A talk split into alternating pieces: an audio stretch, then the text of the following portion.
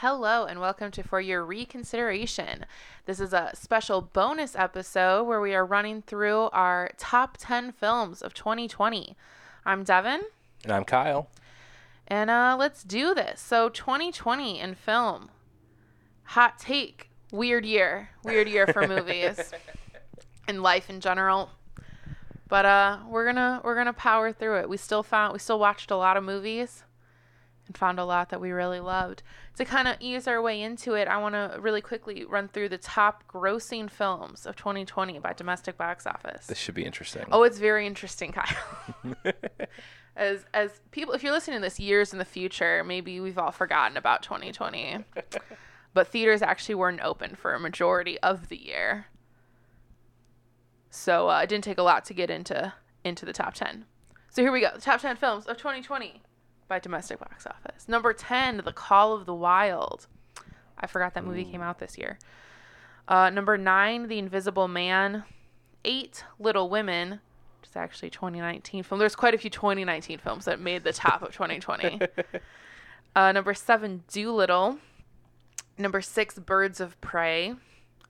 Number five, Star Wars Episode 9, The Rise of Skywalker. Number four, Jumanji, The Next Level.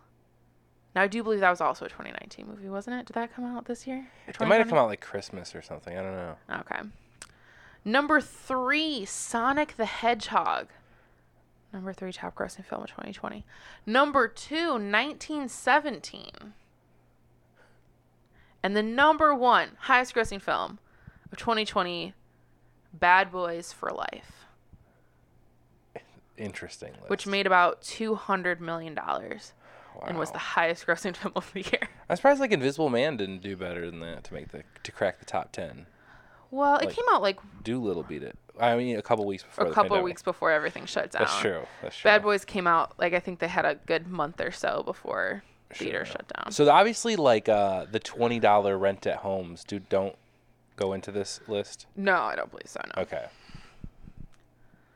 So yeah, gotta say, or I don't know if any of those top ten will end up on our lists. We shall see. I have not had a chance to see Bad Boys for Life yet because I've not seen any of the Bad Boys movies. Spoiler alert: my number one is not Dolittle. All right, you want to get into our top tens? Let's do it. All right. Do you want me to go first? Or you want to go first? I think ladies first. All right.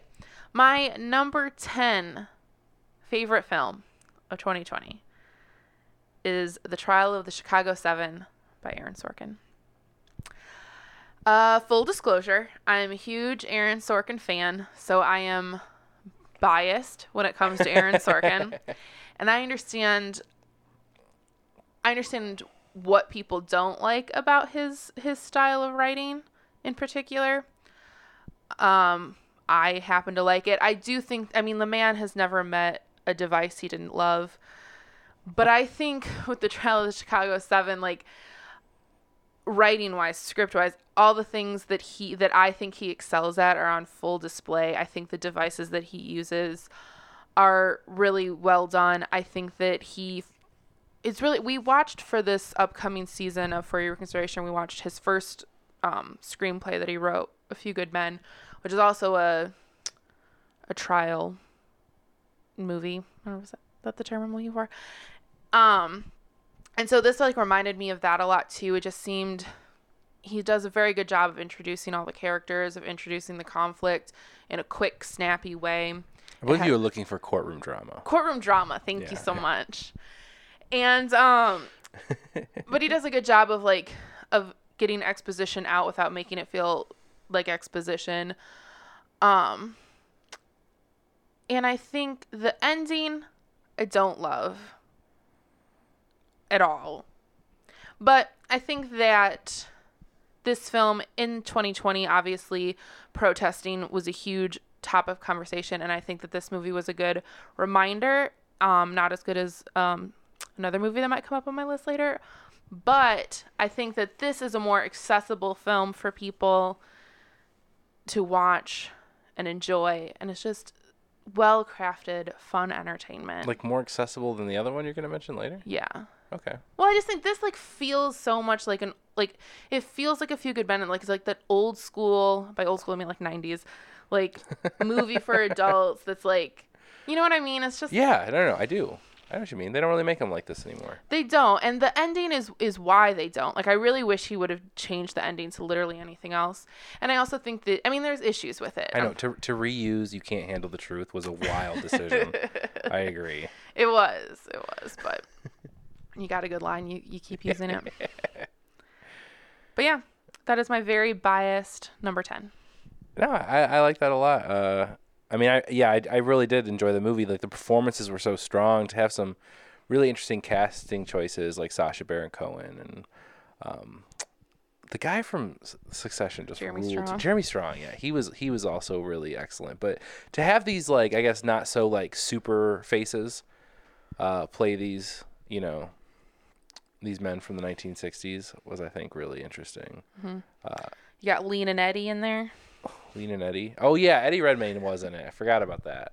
But it's just like Mark Rylance, although he's also a very successful actor. He's just like not a face. You know what I mean? Yeah. He's a really good uh, character actor. So it's just like to have, I don't know, all these like immense talents, but not like overshadow the actual story and being able to sink into these real people. I thought he did a really good job at. And obviously, you mentioned the devices were incredible. Yeah. Oh, Aaron Sorkin loves a device. Yes. Here's what I'm thinking. So I'll do my number ten, and then I'll jump into my number nine, and then eight. You do eight. Well, then I'll do my nine. Oh no, nine and then eight. Like we'll do Oh, two in okay. a row. Okay. How about that? How does that sound? Sure. And just the back and forth. Volley. Okay, so for my number ten, it is the forty-year-old version. That is version, not virgin. If that sounds the same to you, it's very confusing. yes. Uh, to say, oh, what's your favorite movie from this year? The forty-year-old version. What? that came out when remake I was a child. uh, you know, yeah. Um, so yeah, this is the forty-year-old version. The uh, Sundance movie that Netflix picked up, uh, directed, written and directed by Radha Blank. Um, it's just about this woman who's approaching, who's approaching the big four zero, uh, but she was one of New York City's uh, thirty under thirty for arts. She was a playwright, and she's really doesn't feel like she's living up to that lately, and she's feeling older with age and not as creative. So, in a year of reinvention, um, it's kind of nice to see that this character is forced to, you know, to like reinvent herself um, and do different things. And although she's still very much involved in the drama community, she decides to give her try at rapping. And I just think it's I don't know. I, it's just one of those movies that kind of it touched in the right way. You know, shot on 35 millimeter black and white. It feels very much like a. Uh, it feels very much like someone who got their start directing in the 90s, but instead it's happening now. Um, and it's just I don't know. It was it was refreshing and it was it was weird at times. Like it would just kind of break its sense of realism to do some kind of wacky fun things. Again, it just felt it felt like a movie not from 2020 but very much then just felt right to be placed here in the year 2020. Um, but yeah, I I agree. It didn't make my top 10, but I definitely really did enjoy it. I think um it's one of those like when you describe the plot, it definitely sounds like, "Oh, I've seen that movie before where like the old person tries something new and young." And I think it does some it doesn't go the way you would expect a movie like that to go, which I find I sure. found refreshing. No, absolutely, absolutely. It does it does fun things that are again? I say it's, a movie that does feel like it should have come out in like the '90s or something, mm-hmm. um, early But then 2000s. it wouldn't have been able to make fun of Hamilton. Well, Well, sure, but yeah, like it just it also elevates it with the times. You know, what I mean, there's certain things that could only happen in it because of Yeah. you know it's today, but it's just it just feels uh, timeless in a, in a big way too, and I, I really appreciated it. Okay, moving on to my number nine. Uh, this is my one kind of cheat for this year. I'm known for my cheating on these top ten lists. I only have the one this year, Oh. so there. Just spoiler alert: there's no ties ahead of us here. Um, every movie deserves end. its own slot. Oh, the tides have turned. Uh, but my number nine choice is Derek Cian Cianfrance's I Know This Much Is True. This was an HBO miniseries. By the look on Devin's face, I'm going to be the only one talking about this today. Uh, it's uh, Derek Cianfrance's HBO miniseries. It just feels like a six hour long movie, so I wanted to put it in here. Um, featuring powerhouse performances from um, Mark Ruffalo playing twins. We got Melissa Leo doing an excellent job. Rosie O'Donnell kind of knocking it out of the park. Just some really Kathryn Hahn. Kathryn Hahn just I again. love Kathryn the- Hahn so yeah, much. this is like the decade of Han, and I just, ugh, I love her. Mm-hmm. I love her. And you know what she would say to me? I know. No, it's a different Han. I'm sorry. That's a different Han. Sorry. like, got, are you going got to stuff a Star Wars joke in here somewhere. Uh, but no, um, just this drama about brothers and family in general, and it, there's a lot of flashbacks to how they got to where they are today, and it's just, it's so melodramatic and so. Oh, I just it's it just it checks all my box. I'm not actually no, I, I take that back because I'm not usually one for melodrama necessarily. I'm one for a good slow pace. And okay, I wish you I wish it was a video podcast. You see the way Devin's looking at me right now. Just you saying you don't like melodrama when you went and saw Manchester by the Sea like 17 times. The Okay, theater. maybe I love some melodrama. Uh, um, but yeah, I mean, this just checks all my boxes. Uh, it could it could easily serve as like one of my underrated choices of the year too, just because no one really I know talks about it or has seen it, and it feels weird to just kind of cherish this thing. But I get it. It's, you know, it's not everybody's flavor, but I thought it was a really kind of bold choice uh, to get behind with such talent, and for HBO to to take the risk putting it out. Um, but yeah, I couldn't po- I couldn't recommend it more. Again, it's like six episodes. It runs for 377 minutes, but it just feels like a long, good movie that you can kind of break up a little bit. Feels like Um, 28 hours. no, no, the episodes are plotted out really well. Reveals are are are, are great. Definitely t- goes. Definitely take some turns that you don't like. Some turns you don't see coming. Some ones you definitely like. Oh, don't do that. And you know, let's see. But it's it's it's really just interesting how how it plays out in this world, um, based on a on a book from the 80s. Yeah, that sounds 90s. about right. Something like that. um, but made today, and I feel like, I mean, I feel like Mark Ruffalo deserved all the awards for this, but He gave a very good performance. yes. Um, and I do want to give a shout out to Jodie Lee Lipes, the cinematographer, who just honestly murders it. I think, uh, I think Derek Cianfrance and his cinematographers work really closely together to really establish a mood, a look, and a tone that is just, uh, I don't know, to be rivaled. I really, I really enjoyed it. So that's, uh, I know this much is true at my number nine. Alrighty. I'm not gonna yuck your yum, so I won't share my thoughts on that choice. but my number nine pick, also deeply biased, is Black is King, a film by Beyonce Knowles. Wow, number nine. I recall a couple years ago that Homecoming was number one.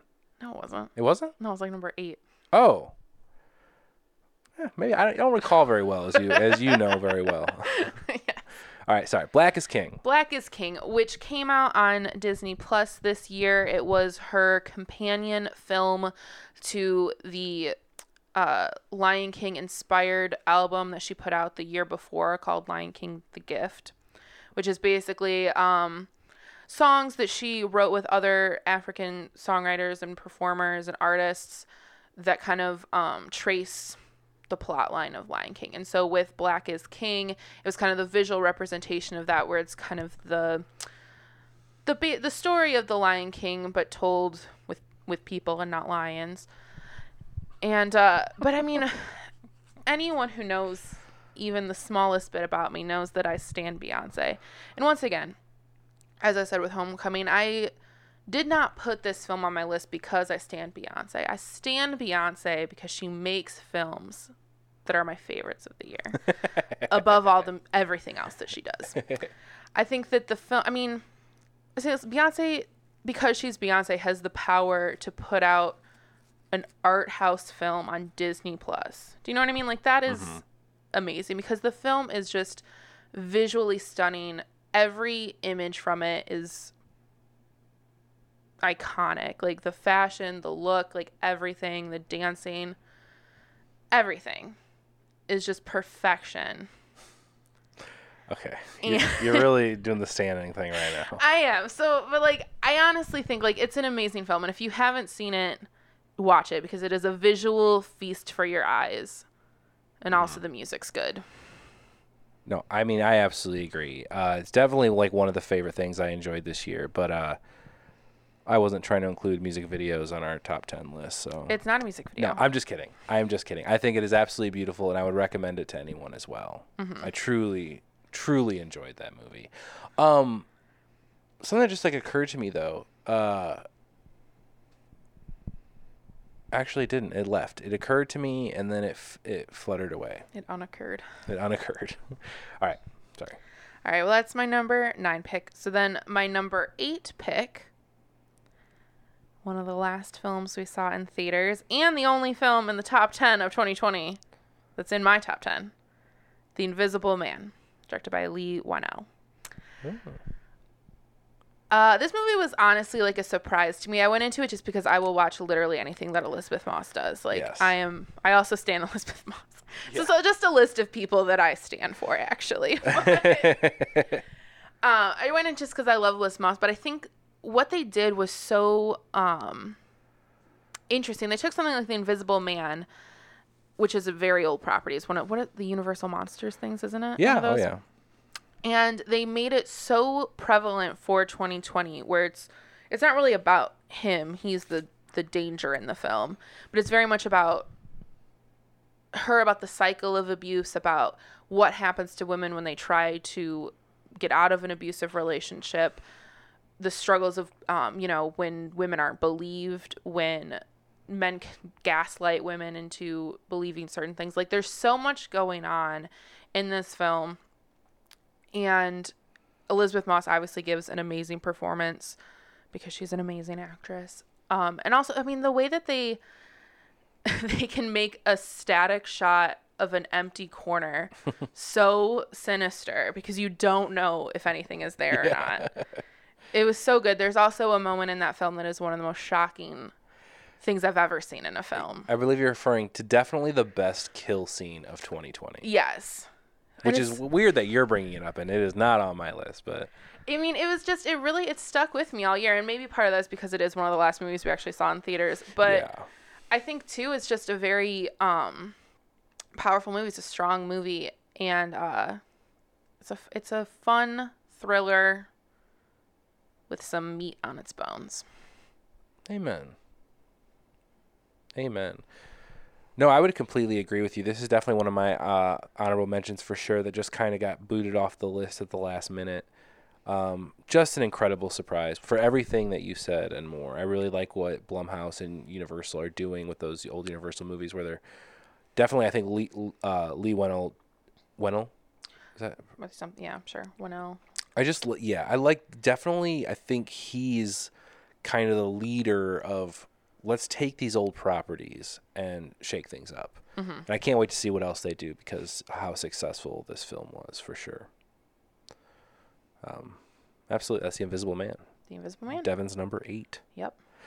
Uh, my number eight is One Night in Miami, uh, directed by Regina King, based on the play. Um, this is definitely the biggest Oscar bait kind of movie on my list. Um, it's just one of those movies that you know you, you you're gonna see on uh, in this episode. You know, what I mean, you're gonna see in our show. I mean, all different sorts of movies that are bi- you know uh, biopics that are kind of similar to this, and I it, This is a forfer it's a forfer. for biopics. It's just four famous people. Oh, okay, yeah, exactly, exactly. Taking this really interesting approach, where approach where it's like, sure, it's all based on these real people and a possible friendship, but did this night happen? Anything like this, or was it just you know a uh, a brief meeting in a restaurant where a picture was taken? Um, but it's just so wonderful, and I think you know Regina King is her like freshman directorial effort here does a really excellent job getting these performances out of her four lead actors. Um, the characters being Malcolm X, Cassius Clay, pre Muhammad Ali, um, Sam Cooke, and uh, Jim Brown. And each of them, even I don't know, I didn't know a lot about Sam Cooke or Jim. I mean, I, I mean, I don't truly know a lot about any of them. Um, but we had just watched Malcolm X by yeah, yeah, yeah. Um, but it just felt so like these they brought these people to life in a very w- real way. Whereas, like, yeah, sure, in history class, you know, we learn the basics of these men, but um, to really just kind of explore the friendships and and who they really were, as people outside of just the celebrity uh um their celebrity i mean to the world uh is really kind of interesting. And I, again i can't i can't praise their performances enough. Like these these they really just knocked it out of the park on this one. They really did a nice job. And it's just i think you know it's a year for this movie. You know it's regina king what a year or two ago made her you know announcement that uh, she was gonna you know hire more women do like more women work and and and uh, and black stories needed to play a more powerful role in hollywood. And then she does this and it just she lived up to it she owned it and she she really she really did um, some fine work here and i can't wait to see what she does next so that's my number eight Good choice. one night in miami It's a very good choice. Oh, I wait. might have more to say about that later. Do you have anything to say about it? Oh, okay, okay. So then I, I'm, I'm going again, right? Yeah. Number seven. Yeah. Sorry. I already forgot what my number seven was. Number seven. Oh, one of the. I believe we saw this pretty early in the pandemic. Saint Francis. Is that true? Yeah. We rented it through the Music Box to support them Mm-hmm. during these uh, crazy, crazy times. Uh, this is Saint Francis, um, directed by Alex Thompson and written by um, uh, Kelly O'Sullivan, Who also starred in it. who also stars in it. And this is just a movie, a gem of a movie that kind of just stuck with me. It's a, it's, it's a crowd pleaser. It's, it walks this line of like, kind of indie cutesy, but then just like honestly just takes that to another level and redefines what we can kind of do with that genre. Um, it's just a woman about she. It's a it's a movie about a woman who who gets an abortion and then almost immediately starts working as a uh, babysitter, not babysitter. What's the right nanny? Nanny. Yeah. nanny of a young six year old girl who is the most adorable person in the entire world. And that's where you kind of get the cutesy vibes, whatever. But I think it I think it really deals with a with a lot and it feels very uh, timely, very modern. Um, it's definitely like a take on like the modern family and the the modern um, you know, lifestyle of relationships and having kids or not wanting to have kids. Um, and just kind of does all of this in a really smart, fun, powerful way without necessarily being preachy or taking sides or doing anything else. It's just it's one of these wonderful movies that kind of stick with you. It's like I think I remember we saw the trailer playing ahead of a movie at the Music Box or Landmark. Okay.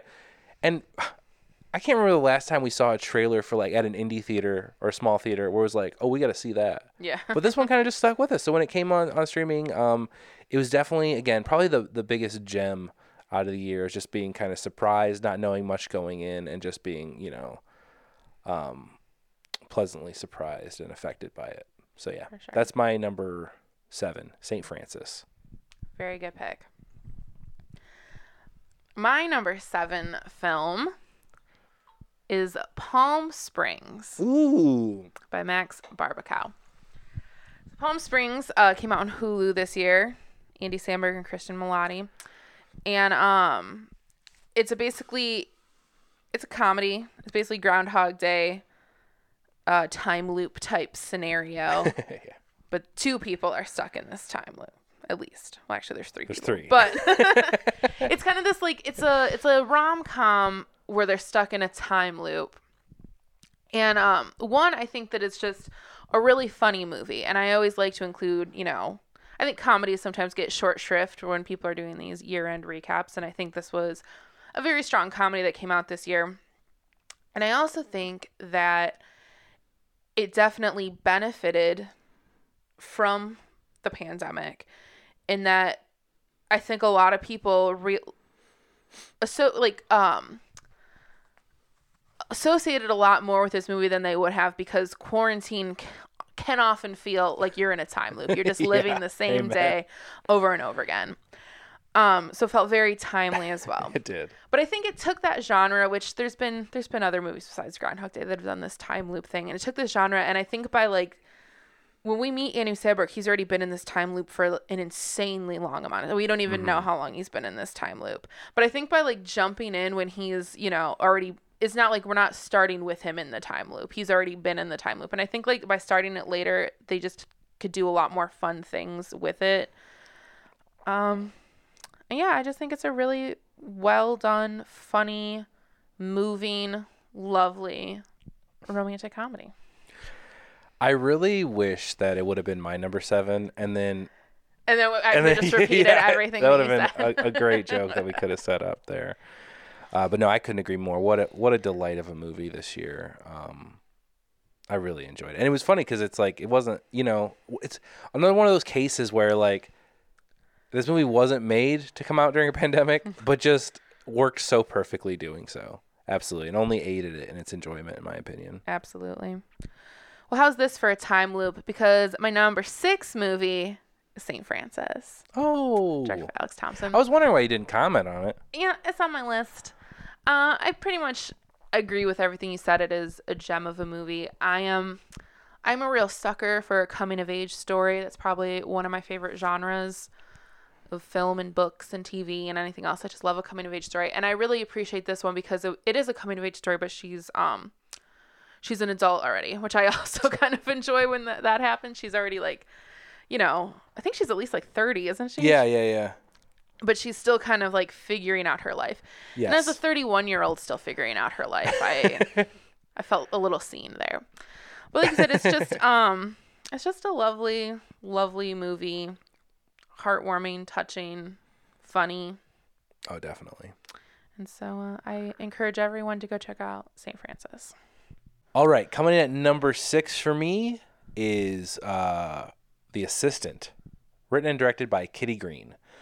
Um, I believe this was another Sundance movie this year, uh, picked up by Hulu. I could be wrong. Maybe it was from last year. It might have been from last year, but I don't think it came it technically came out until Gotcha. this year. This year. Uh, but you can find it on Hulu. Um, this is a movie about the day in the life of an assistant Whoa. of a movie producer, which, you know, in the Me Too era we live in, um, definitely suggests it's possibly what it was like working for someone like Harvey Weinstein or, you know, people of that. Uh, what's the word I'm looking for? Ilk. ilk. Yes, people of that ilk. Thank you, Devin.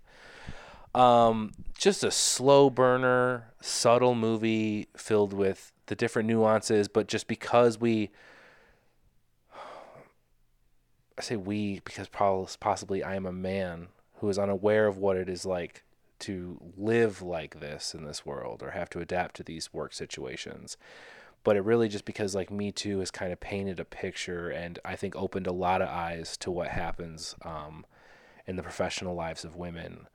I think it's just this uh, really easy to kind of get into and observe. And this is a very observant movie. Again just filled with to keep using this word subtleties and nuances but um yeah just a good story again slow burn so checks that box for me but really good performances um uh by Julia Garner who I haven't watched Ozark but clearly I hear she's she's excellent in that but um yeah I don't know why I'm kind of like running out of words for this movie but I I just couldn't recommend it more again it's on uh, Hulu Mm-hmm. Very good choice. Very good choice and then you nothing you want to say about that Not at this moment. okay. Then I will uh, move to my number five, which is a documentary by Kirsten Johnson called Dick Johnson is Dead. Um, as we go to learn through this movie, uh, the director, uh, Kirsten Johnson, her mother died of Alzheimer's and related dementia. Um, slow, obviously, like painful death for her. They all had to kind of um, adapt to this new way, her and her father. Uh, but I also think she was she was she was working a lot during that time too, and and as she mentioned, she didn't she wasn't able to get like a lot of footage of her mom during that time period. So later, when it comes to her father also experiencing forgetfulness and heading down that path, uh, she makes the decision to film a lot of it and to film his story and film. Why are you upset? No, I was just la- just laughing about what she decided to film. Oh, sure, yes. uh, but film his story in you know in the days uh, of him you know being diagnosed and having to kind of change up his life, leaving his job, and uh, starting down this new path. Um, and then she also decides. So again, that's kind of the documentary aspect of it. But then she also decides to set up these scenes of killing her father. Different ways he could die. Various different ways he can die, besides maybe Alzheimer's. Um, and it is just this beautiful take on on I mean dealing with dealing with the death of a loved one, a parent or not wanting to deal with that, I guess. Um, she was definitely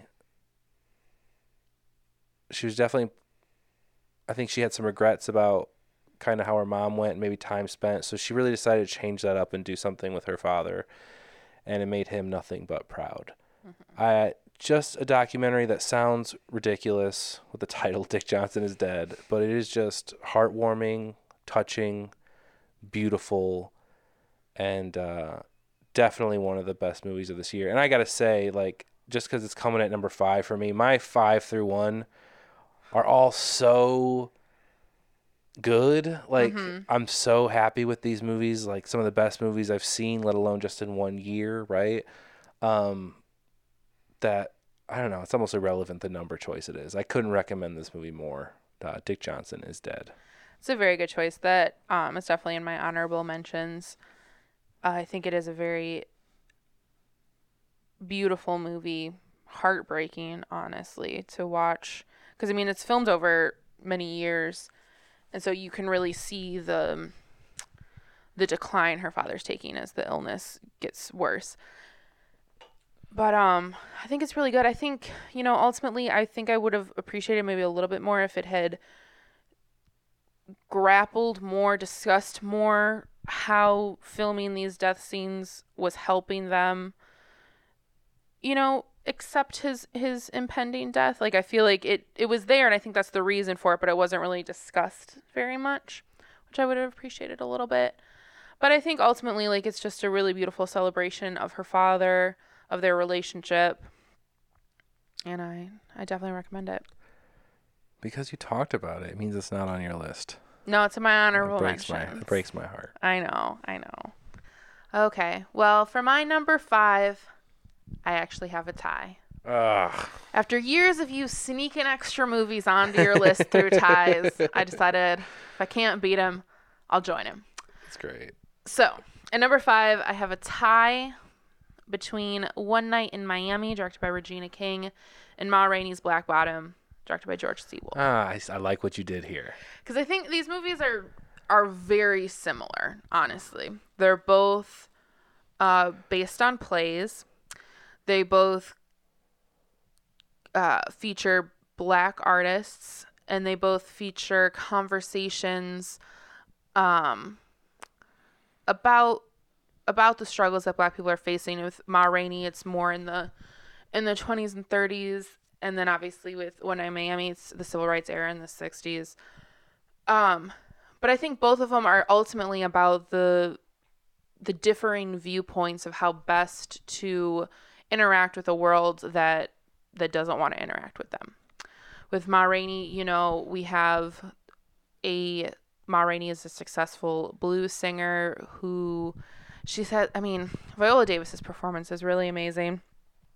And uh but her her stance of how she's going to deal with with white people is very different from Chadwick Boseman's character um who also Chadwick Boseman gives an amazing final performance in that film. And um I think both of them they just raise such interesting questions. They discuss things in a really interesting way. I think that for me with I think anytime a movie is based on a play, the performances are what drive the story in the play. So it's oftentimes what drives the the performances drive the movie as well. And I think in both of these films, the performances are really the highlight. For One Night in Miami, like you already have talked a little bit about it, but I just also want to, for me, the standout in that film was Leslie Odom Jr. as Sam Cooke. He has two moments in that film I mean, he's great throughout, but there's two moments in that film that were really, really moving. One is a flashback to a concert that he gives when the sound goes out, and then all you can hear is just the chanting of this crowd, and it's one of the most beautiful scenes I've ever seen in a movie. And then there's also at the end, he sings a song, and the first note, when he hits that first note of that song, it just gives me like full body chills, even just like thinking about it. It's so beautiful. So I definitely want to highlight Leslie Odom Jr. Um, but yeah, I just think both of these movies, they're very, very similar. And I think both of them are excellent. I like what you did there. If, and if I, I, I like that pairing a lot. I wish I enjoyed Ma Rainey more. Um, in order for it to make my list, I guess. But I really, I really like what you did there, and I, and I couldn't agree more with you on your points. Yeah, I think I think Ma Rainey like between the two, I think Ma Rainey still feels the most like a play and less like a movie, but that mm-hmm. doesn't necessarily bother me that much. Sure. And for me, again, I think the performances are what make it. And I think it's interesting too. They're both based on plays um, that I don't think were written in the time periods that they take place, but I think that Ma Rainey has a much bleaker ending than One Night in Miami, and I think it kind of speaks to the different places that, uh, you know, people were at at those at those two different times. But absolutely. So yeah, that's my little tie at number five. And my number four movie is Sound of Metal, directed by Darius Marder. Marder? Mata. Mata? Mata. uh, so yeah, Sound of Metal, which I also think is just a really brilliant movie driven by a great performance by Riz Ahmed. Um, and also I I didn't look up the name, but the supporting actor who played the leader of the yeah organization that he goes to. But um but really like Riz Ahmed's performance like drives that whole movie. And for me, I think it's a really a really beautiful story about how someone when you know, so basically if you don't know the plot of Sound of Metal, he is a heavy metal drum player who loses his hearing. Drum player. His drummer? Yeah. Fucking drum player. He's a drum player. Yeah. Is that not the term? I mean, that's not the cool term to play that. well, I never claimed to be cool. um, who loses his hearing, and you learn fairly early in the film as well that he has suffered from addiction and overcome that. And like basically i think the the way that he overcame his addiction was by focusing on music. Mm-hmm. so it's a really a really interesting look at like how someone rebuilds their life when the thing that had saved them before is taken away from them which i just found really interesting. And i also think you know speaking of things that are timely for 2020 i think it's very much a movie about the lengths that a person will go through go to to remain to keep some normalcy in their life to keep things the way they've always been whether that serves them or not yeah and uh I don't know, it's a little apt for 2020, I would say. I think we've seen the lengths some other people will go to to retain normalcy. Yeah. No matter who it hurts. But um but yeah, I think mostly for Sound of Metal, I think the performance by Riz Ahmed is is the thing, that the best part of it. But I also think it's just a very good story as well. I feel like I'm just rambling right now. No, you're okay. I think I think that's a. I I this movie just like literally was the last one to just kind of exit my top ten. Didn't make your top ten. No, it did not. Wow. I mean, I really enjoyed it. I do, and I think more than Riz Ahmed, I think I mean, he is great in it, but I think the the sound design is what's so. Really yeah, the sound design is very very good. What drives this movie? I know. I don't know why. I guess at the end of the day, at the end of the day, like every movie on my list, I would like rewatch again, but I wouldn't necessarily give that movie a rewatch. Really, I, I would know. honestly. I don't know how to feel. Like, I wish I. I don't know. It's one of those things. Like it was like on my top ten, then it was off my top ten, then it was on, and then it was off. I don't know. It's just like Maybe I'm just trying to justify it, but you're right. I totally would watch it again. I don't know. It just didn't make the cut for me. I don't know if I like loved the end, honestly, and I think Oh, that's a lot of it is. Yeah, oh, for The sure. ending was like my favorite part. See, are you talking about like literally the very end? Yeah. Yeah, that's cool. Okay. But the whole act where he goes back to her and I just it wasn't I didn't think any of that was very good. Oh, But I um it. yeah. No, I feel like they didn't really know what to do. And uh that's what they ended up with.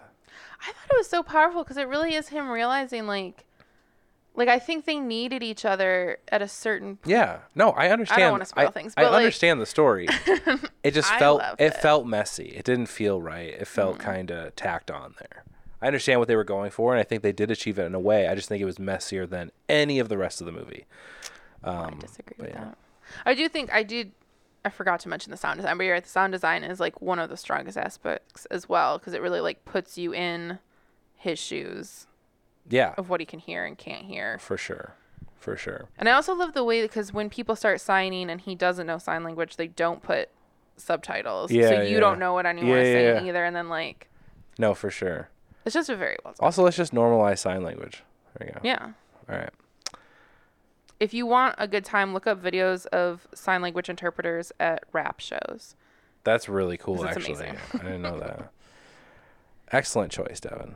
So that was your number four, yeah? Yes. All right. My number four. I guess this is kind of cheating, but I think you're going to do the same thing. is all the small axe movies. Couldn't just pick one. The whole the whole thing flows over you together. It's not I don't think this is ever supposed to be like individual movies pick to pick from. You know what I mean? This is a whole collection. We're supposed to watch this together, which is also why I think like I know this much is true could fit into this. You know, like it's hard Sure. to say. It's just it's just a different way to distribute things. I think things are going to get weirder and harder to decipher where they exactly fit in the future. You know? Well, and I think too, in especially in 2020, when literally like no movies came out in theaters, it's hard, and everyone watched these movies on their television. It's hard to determine. Exactly. It's hard to argue what's Oh, TV and what's A a hundred percent, a hundred percent. Uh, anyway, these are the five uh, films uh, directed and co-written by Steve McQueen on Amazon Prime. Um, they all deal with these uh,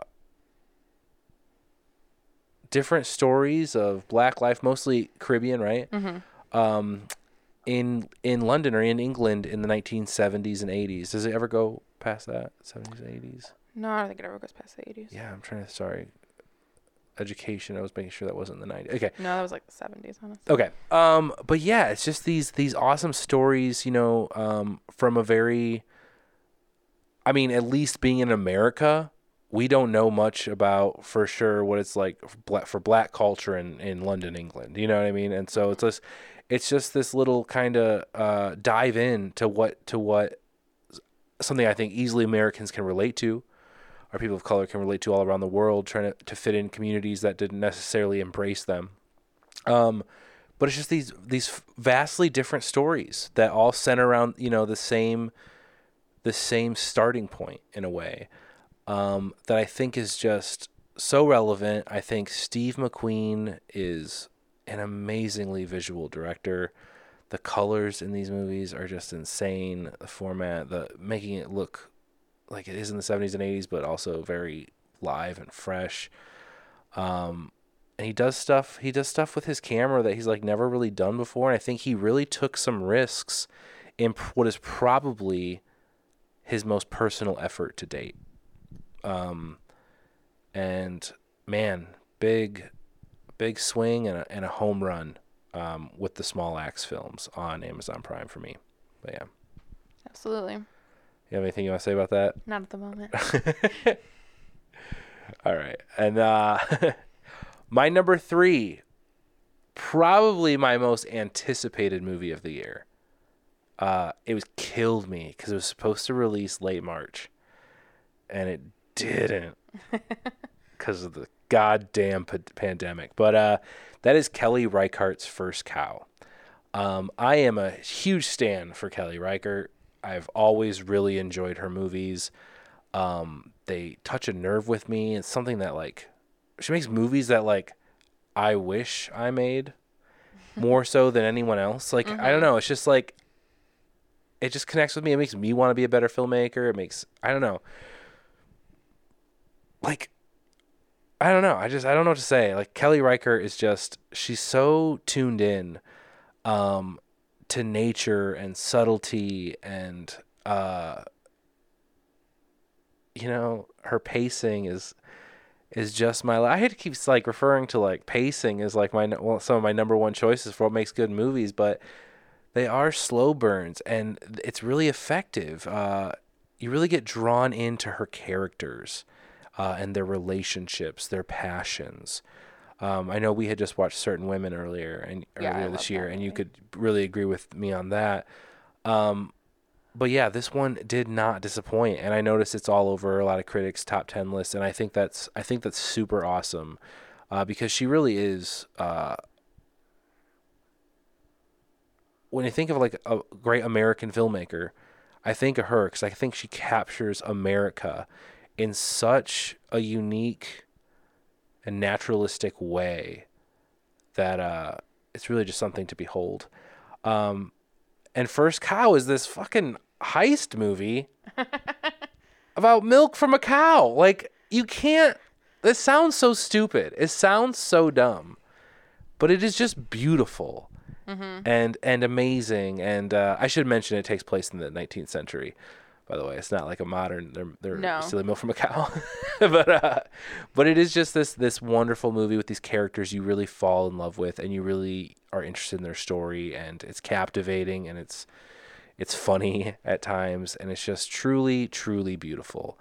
Um, this was like again my top five could easily be interchangeable. This was at my number one, you know, back and forth, back and forth. Uh, but that's my number three is Kelly Reichardt's First Cow.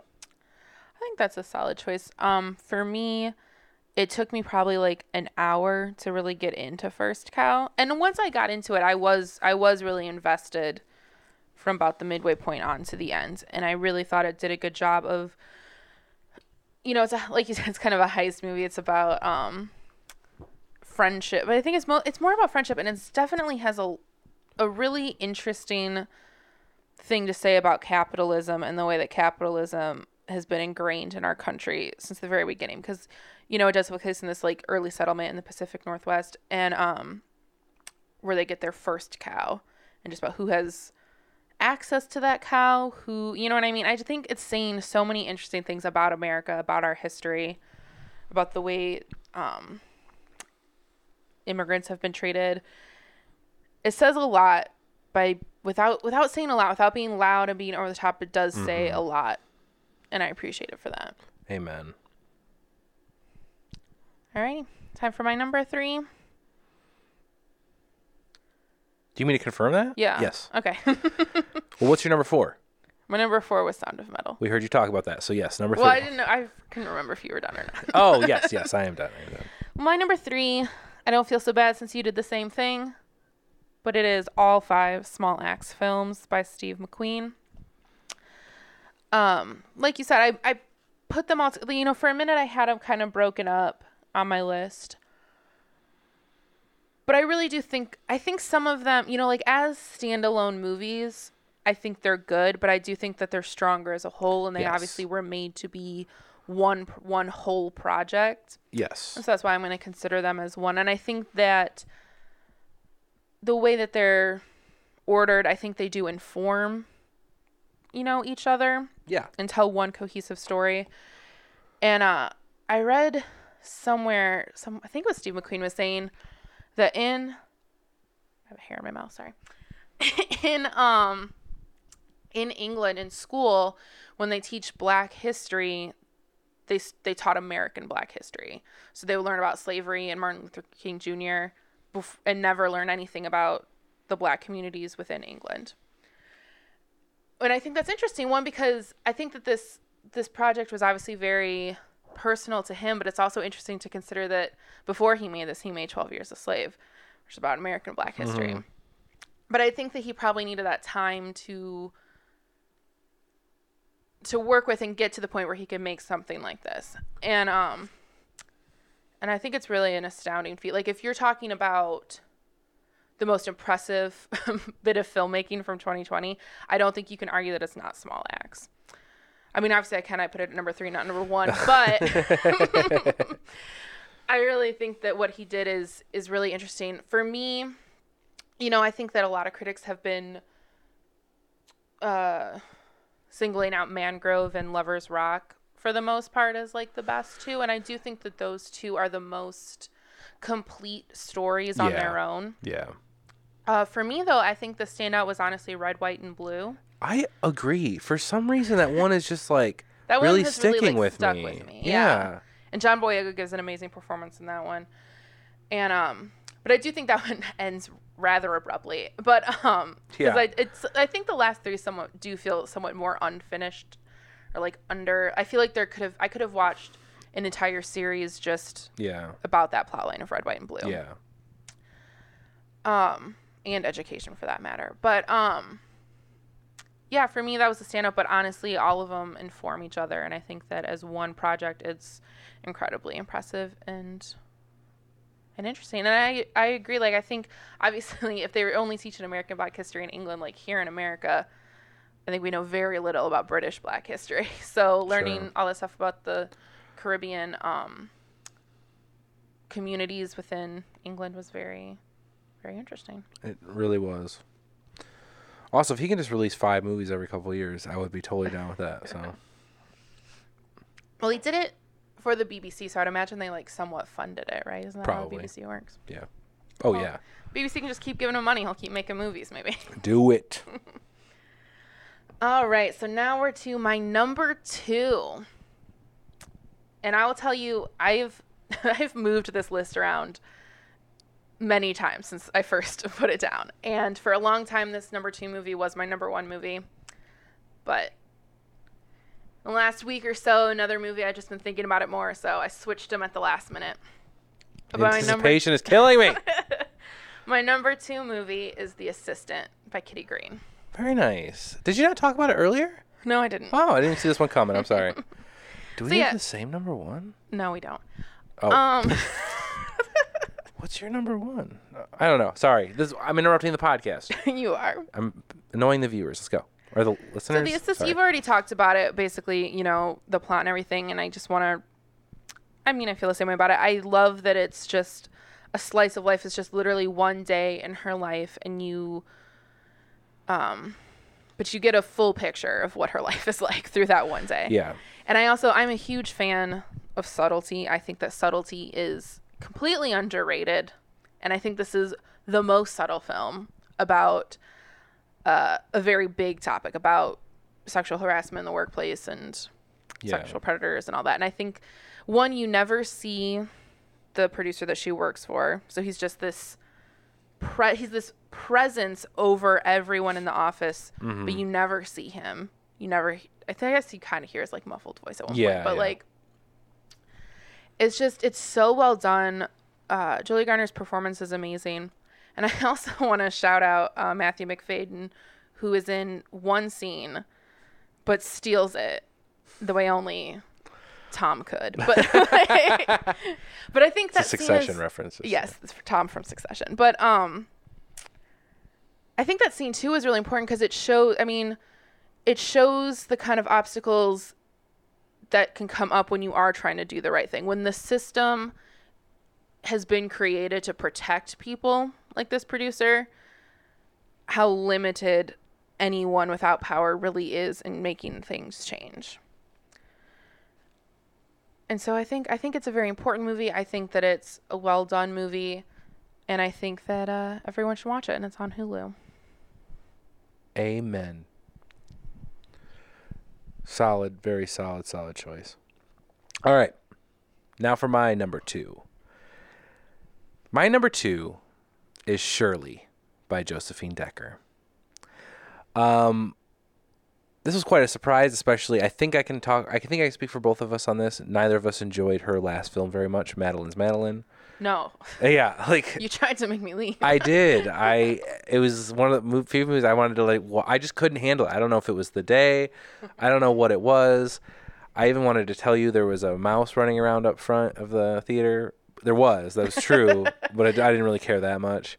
I was just trying to say, how can we get out of here? uh, we were in the middle of a double fe- a double feature that day. Yeah. Mm-hmm. What was the first film? Skate Kitchen, oh, dude, which I love. fucking movie rule, Yes. dude. Oh my god, that was on our top tens, wasn't it? Yeah.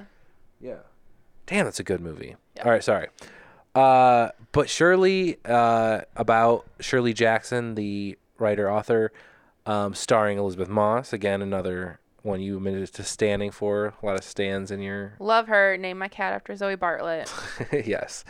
Um, but it is just it's this whirlwind of a biopic that is I don't know what's true. I don't know if it's all fiction. It doesn't matter at the end of the day. It's this this look into the life of of a mad woman uh which is only, you know, thrown upon her by the the people that surround her um, and then the the really the the the look at oh you guys are the ones that are turning her into this mad woman you're the one making her this mad woman you know what I mean she's this uh she's just played so brilliantly by Elisabeth uh, Moss that I don't know. It's it's it's again I hate I hate I already used the word whirlwind but it's just this this movie full of this kinetic energy that just I don't know what to make of it. And it was so such a surprise and it always kept me uh, fascinated and glued in and it did some surreal stuff. And it also did some really grounded you know um, um, things based in realism that just it all felt so natural yet so surreal at the same time. And it was just this journey and i wish more movies were made like this. Like i don't know. Uh, it was just a flavor that i can't ignore um, and i can't stop thinking about it. From the moment we stopped watching it i i can't wait to watch this film again. Um, and i can't wait to see what she does next because i really feel like she is uh, killing it. And uh, yeah i couldn't recommend this movie more and that's uh shirley it's on hulu Mhm. I uh, it honestly it breaks my heart that this movie did not make my list. Oh my god, are you serious? Yeah. I thought this was for sure then gonna be your okay. No, and I loved it, and I agree with everything that you said. Um, I think that it is a really interesting thing. It also gave me so many, She gave it four stars. Okay, I did pretty give it good. No, that's good. That's good. Okay. and um, it gave me such uh, "Who's Afraid of Virginia Woolf" vibes. Where Yeah, it's I like can see this that. Yeah. older couple kind of just fucking with this younger couple, and that's like their entertainment. And I dig that. Who's Afraid of Virginia Woolf is my favorite play, and so um, yeah, I really loved everything about this movie. I actually ended up buying the book, The Hangsaman, Hangsaman that she's like writing in that movie. I like bought the mm-hmm. book, so I was like, I need to read this. I need, which I haven't read it yet, but I'm excited to do that. For sure. And yeah, Elisabeth Moss is a goddess.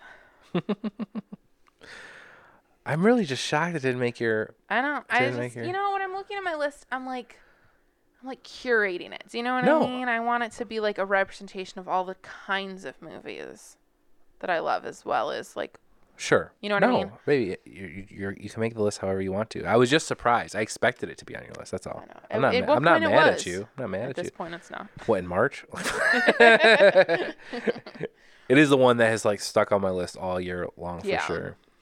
Okay, and now moving on to my numero uno, Ooh, number one. Well, you know what it is already, uh, and that is Never, Rarely, Sometimes, Always, written and directed by Eliza Hittman.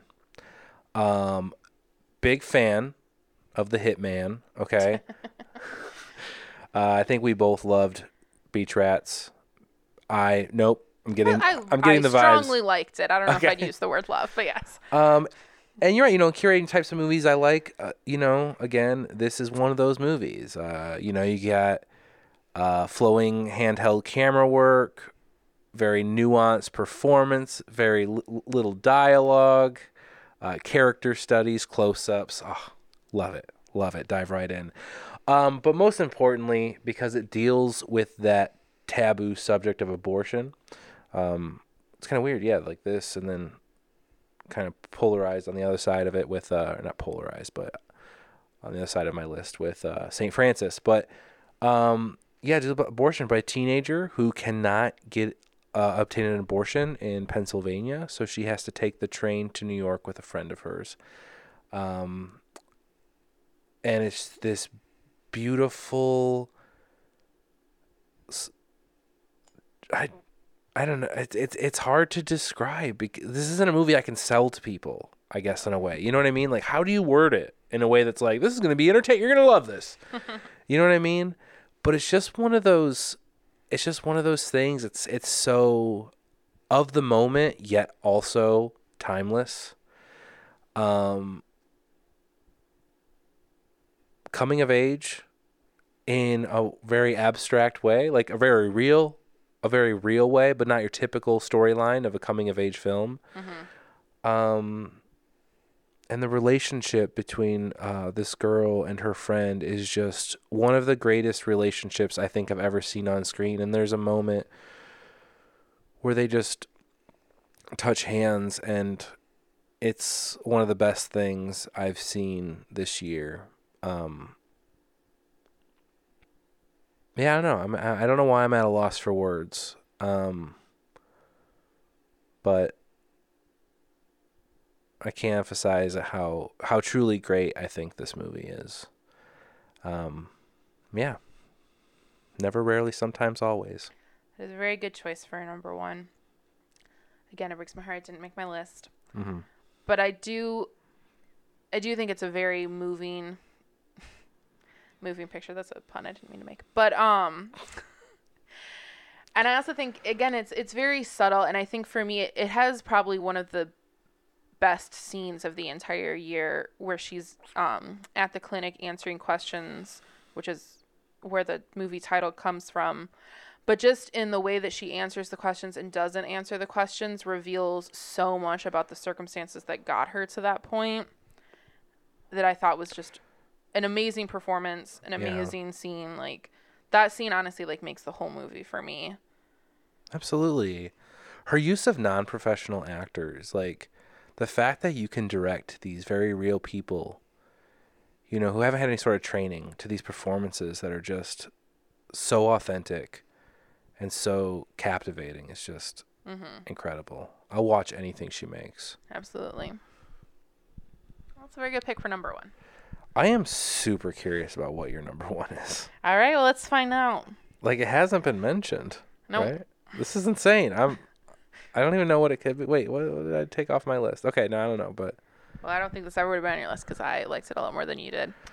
Okay. But my number one movie of 2020. All right, drum roll. Is Promising Young Woman, oh, directed by. Emerald Fennell. This movie, like, you know, it's it's because I just got done saying how much I love subtlety, and this movie is the absolute opposite of that.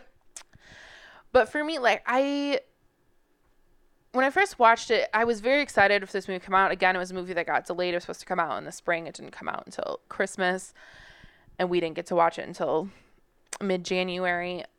But um, and so when I first got done watching it, I feel like I was a little. Uh, there's a third act twist that kind of is a gut punch that I wasn't expecting, and it kind of threw me off. But the more that I've sat with it, the more I've thought about it, the more I've read discussions of it online and on podcasts and that sort of thing, the more I just really appreciate it for what it was. Which, um, if you don't know, Promising Young Woman stars Carey Mulligan as a woman who is seeking vengeance against quote unquote nice guys for something that happened when she was in college and I just I love I love the decisions. Emerald Fennell, this is her debut film, but she also was the co-showrunner for the second season of Killing Eve. And I think there's so much of that so much Killing Eve energy in that movie. but I love the choices that she made as a director from the like costumes and set design and the soundtrack where it's this like hyper feminine pinks and cherries and just like very very feminine. The music is all like you know Paris Hilton and Britney Spears and like hyper feminine things, but it's like she's weaponized that femininity into what she's doing, which I loved. I just love all those choices. I love um speaking of the soundtrack, there's a moment they use a song from The King and I, which um I'm not going to recap the plot of The King and I, but essentially it's a song a woman is singing where it's like, yes, men can be cruel and awful, but we have to love them because there's something wonderful about them, even though they're so awful. And the the moment in that film where that song is used is such a needle drop gut punch like it's brilliant on every level in my opinion What scene is it? I'll tell you it's a spoiler so i'll tell you when we're off the Okay. podcast but um yeah i just love the choices i think that you know i've seen a lot of the discussions i've seen there's a lot of people who don't love it and i understand that but i also think like that discussion is what makes it so interesting to Yeah, me yeah, because yeah. i think that yes, it's like a revenge movie, but I think it's also a critique on revenge movies about what those movies get wrong, about how usually in rape revenge movies, it's all like a bloodbath, like, you know. Mhm. And I think that this is a lot more realistic, and I think it's also a critique on like if you set out for this revenge, ultimately, what are you what are you destroying? You know. Mm-hmm. And so I really appreciate it for that. I appreciate Carey Mulligan's performance, the writing, Soundtrack, as you the said. soundtrack is so it's Costumes? Yes, the costumes. This is what I'm saying. And, um I just think it's such an ex- it's just exciting for me. I can't wait to see what Emerald Fennell does next. And I love the discussions that are happening around it. But I also think if you're going to go into it, you know, I've I read a really interesting article about how disempowering this movie is for women. And I forget where it was at, but I think if you Google that, you'll be able to figure it out. But um and I think it's an interesting article, and I believe I agree with a lot of things the article said, and so now I'm just rambling. But I just think it's interesting, and I think it's raising a lot of interesting questions. But I also think that, like, yes, I don't think it is empowering for women, but I also don't think it meant to be. Sure. I think it was marketed that way because I don't know how else you would market this movie. no, for sure, for sure. But I don't think that's what it was trying to do. No, yeah. I feel like there was one other point I was going to make. Do do do do do do. Oh, here's the other point I was going to make. What I love about it is that this is very much a film about female rage. And I don't think there's enough movies about female rage. And I think that there's so many movies about male rage. and I I mean like this is a bad example for you because I know you did not like Joker. But I think a movie like Joker, which is very much about male rage, which is just like galvanized people and like was such like so many people loved it and could maybe see themselves in that character for better or worse. That I think like it's only fair like and I and obviously like he's a villain. Joker is literally a villain, so it's not like mm-hmm. good. They're not saying that that rage is good, and I think it's only fair. Like I can I only think that like movies can be made better by allowing women that same space to play those same sort of characters. And so I love I love the representation that female rage for better or worse gets in this movie. I'm with you, dude. All right, well, that's it. That's my number 1. Those are our top 10. Well, that was fun. yeah. Let's right. talk about some more movies. Ugh. Haven't we talked about enough? Probably. But we don't know when to quit. Do you want um so do you want to do categories or honorable mentions first? I don't have any honorable mentions, so you might as well just get them out of the way. All right, I've already honor- mentioned the movies that I cared about. My honorable mentions, um, a lot of them you did have on your list, but my honorable mentions are Let Them All Talk, which I honestly, I'm surprised that wasn't on your list. I, it it was, Okay. and then it wasn't. Same here. That's what happened. It is it is a wonderful movie though. it is. Let Them All Talk, Never Rarely, Sometimes Always, Time, uh, the 40 year old version, Boys State, Shirley, Bad Education, Okay, so just all the good movies you saw this year is that what you're naming right now? Soul, Kajillionaire. Uh, I really did love Kajillionaire. That was on my Sure. list for a minute. Uh, Dick Johnson is dead. Portrait of a Lady on Fire, which technically did not come out in 20. Well, it came out in America wide in 2020, and is the last film that we saw in theaters Yeah, at the Music Box. Straight up, like that wouldn't have been on your top ten list. It was on my top 10 list for a minute, and then I just had too many other movies that I was like, technically it's not 2020, so I'll sure. just move it. Okay. Uh, Straight Up, which is this adorable romantic comedy that I just found on Netflix one night. And it, it's problematic a little bit, but it's also like one of the funniest things I watched this year. So I just want people to go watch it. uh, Blow the Man Down, and Birds of Prey. That was a really strong movie this year. It was. I really enjoyed Birds of Prey. I mean, I would agree with most of the ones you said. So I don't really have anything to add. I just featured the ten I wanted to. So. Well, I like to have some honorable mentions. All right, now we have some categories that I stole from the Slash Filmcast, who stole it from Filmspotting SVU. So, first up is the most overrated or the movie that we didn't get. Okay. You go. I've talked too much. Wait, overrated or movie we didn't get? Okay, I have two. Okay. I have two, but I'll tell you why. I had one, but then I was like, that's cheating too much. So I, I threw two on there. Okay. Okay. So I'll give you the one that we that I've actually seen, and that's Mank. Okay. I don't think Mank's that good. Yeah, it's like okay. It's okay. People talk it up like it's the greatest thing since Citizen Kane. uh, it's not. No. It's not even really that good. Uh, so uh, I don't know why. It's just like it's just one of those things. I think it had a lot of anticipation behind it, and then it got pretty good reviews from some critics, but it just feels so. Like I respect for what he he was doing. You know, I mean, he was essentially he was making a movie written by his dad, yeah, and that's and that's like beautiful, and I love it. But it just it did not work on on many levels for me. So uh, I agree. apologize for that. But the movie I really wanted to put as the most overrated is actually a movie I haven't seen, Oh, okay. and that's, interesting. Tenet. and this is not. I know this is not what you think it is, though. I think it became such a big thing because it was going to save the movie theaters during this pandemic, Mhm. and then it comes out to these like mediocre reviews. Yeah. Um, so yeah, I haven't seen it. I can't make my own judgment, but I do think it is fucking stupid and irresponsible of both Warner Brothers and Christopher Nolan to think that oh, the pandemic's not going to affect this movie, and they keep adjusting it, and it's what's going to save the movie theater. We just we have to release it because that's cinema, baby.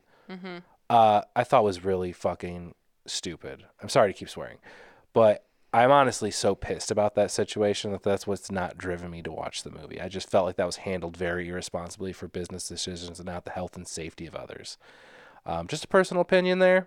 Um, but yeah, Devin, what's your most overrated of 2020? Um, my most overrated is I'm thinking of ending things Fair. by Charlie Kaufman. I think I think I think like critically this movie is, I mean, I don't think like average people watching this on Netflix liked it, but I think critics have really really responded to it. And for me like look, I get what it was doing. It's not like I'm confused about what was happening. Yeah. I just didn't like it and it just seemed very self-indulgent and uh not that interesting. Yeah. Because I just feel I like agree. once you understand what's happening, you're like, oh, okay. I get it. That's an interesting critique on like the things we consume and how does that, you know, affect who we are. Okay. But then it just keeps going. And I'm like, I don't need to keep thinking about this, actually. I'm done. Yeah. And it, I hear it's a, it's an excellent book, right? Is it just one that did not need to be translated to, to film or? Yeah. I mean, I feel like probably it would work better as a book Yeah. because I don't know. I don't know. I've, I've heard mixed things about the book as well. I think it has a similar, like, people are like, what did I just read? What's happening? Okay. Why?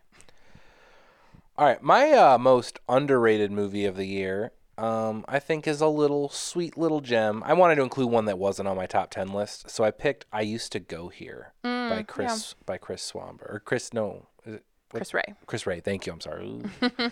Uh, by Kris Rey, and I'm a little biased on this one too because basically about the school I went to, but also along the lines of the 40 year old version, um, which I, I thought about tying these two. Uh, that would have been good. Uh, yeah, it would have been good. Uh, but then I needed one for underrated, so I just I couldn't think. I couldn't think.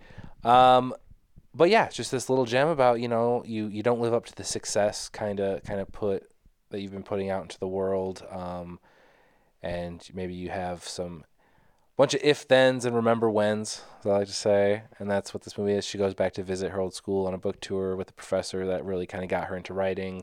But again, it's just this sweet movie.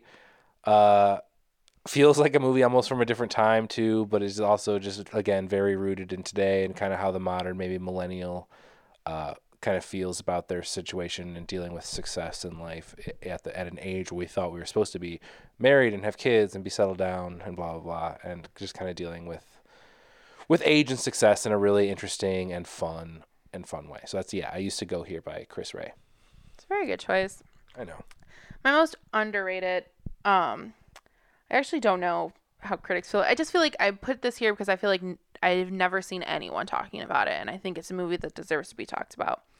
And that is Swallow, directed by Carlo Mirabella Davis. Damn, that's a really good choice. And I don't Critics even know. liked it a lot. Though. it might have come out in 2019. I don't even know, but we didn't see it till 2020. No, What thi- time I think it counts as 2020. I think it, I think yeah, I think like it may have played festivals in 2019, but like anyway, Swallow, which is basically about this young newlywed housewife kind of stuck at home with nothing to do and so she starts swallowing household objects. But it is it's just one of the most interesting movies I saw this year. One of the most visually stunning movies I saw this year. I think that it the aesthetics were gorgeous. Um, and I just think that more people should see it and talk about it because it's a very interesting film. Amen. I think yeah, I think it just kind of came out at a weird point in the year where we needed stuff for sure, but I think it's kind of been forgotten about or pushed to the side since then. But it really is yeah, a really excellent film. Um, my most disappointing movie of the year, Devin, was a little movie on Apple TV Plus called On the Rocks.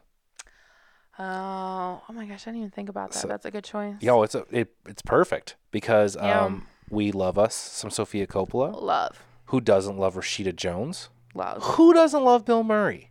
love. But everyone doesn't love this movie. No. No. Because it's not that good. No. Um, it felt underdeveloped, incomplete. Like I don't know. It just it.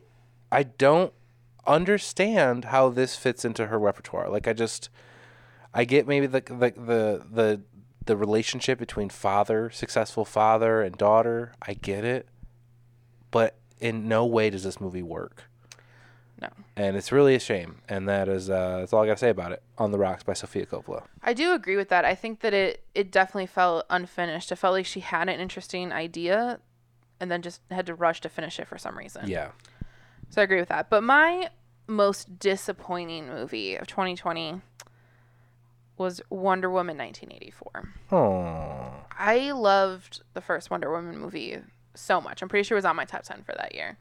And I was very, very excited about this new Wonder Woman. yeah, And it just didn't work for me.